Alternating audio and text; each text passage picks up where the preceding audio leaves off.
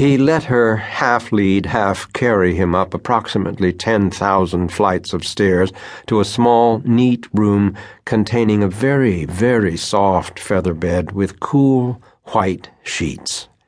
He lay down on it with his shoes still on. Miss Vanderveille took them off for him. It made him feel like a little kid to have somebody untie his shoes for him. She covered him up, and he was asleep before she closed the door. The next morning it took him a long, confused minute to figure out where he was. He lay in bed, slowly piecing together his memories of the day before. It was a Friday, and by rights he should be in school now. Instead, he was waking up in an unfamiliar bedroom, wearing yesterday's clothes. He felt vaguely confused and regretful, like he'd drunk too much at a party with people he didn't know very well and fallen asleep in the host's spare bedroom.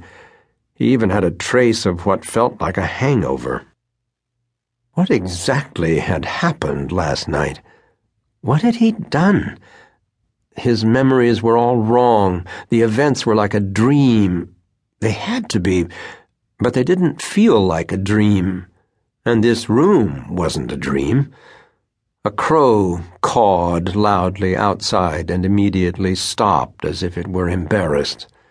There was no other sound. From where he lay, he took stock of the room he was in. The walls were curved. The room was in the shape of an arc of a circle. The outer wall was stone. The inner was taken up with dark wooden cabinets and cubbies. There was a Victorian-looking writing desk and a dresser and a mirror. His bed was tucked into a wooden alcove. There were small vertical windows all along the outer wall. He had to admit it was a highly satisfactory room. No danger signs yet. Maybe this wasn't a complete disaster. At any rate, it was time to get up, time to get it over with and find out what was going on. He got up and padded over to a window. The stone floor was cool on his bare feet. It was early, a misty dawn, and he was very high up, higher than the tops of the highest trees. He had slept for ten hours. He looked down on the green lawn. It was silent and empty. He saw the crow. It drifted by below him on glossy blue-black wings. A note on the desk informed him that he would be having breakfast with Dean Fogg at his earliest convenience. Quentin discovered a dormitory-style bathroom on the floor below, with shower stalls and rows of capacious white porcelain sinks and stacks of neatly folded, scratchy white institutional towels. He washed up. The water was hot and strong, and he let it blast him till he felt clean and calm.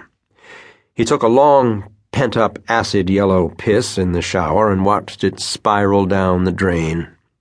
It felt deeply weird not to be in school, to be on an adventure somewhere new, however dubious. It felt good.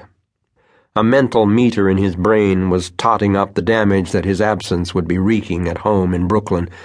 So far it was still within acceptable limits.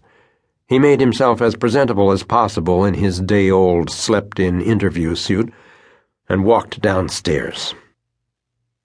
The place was completely deserted. He hadn't expected a formal reception exactly, but he had to wander around for twenty minutes through empty hallways and drawing rooms and classrooms and out onto terraces before the white-gloved butler who'd served him his sandwich yesterday finally found him and deposited him in the dean's office, which was surprisingly small and mostly taken up by a presidential desk the size of a Panzer tank. The walls were lined with an assortment of books and old-looking brass instruments. The dean arrived a minute later, wearing a light green linen suit and a yellow tie. He was brusque and peppy, and showed no sign of embarrassment or any other emotion relating to the scene the night before. He had already had breakfast, Fogg explained, but Quentin would eat while they talked.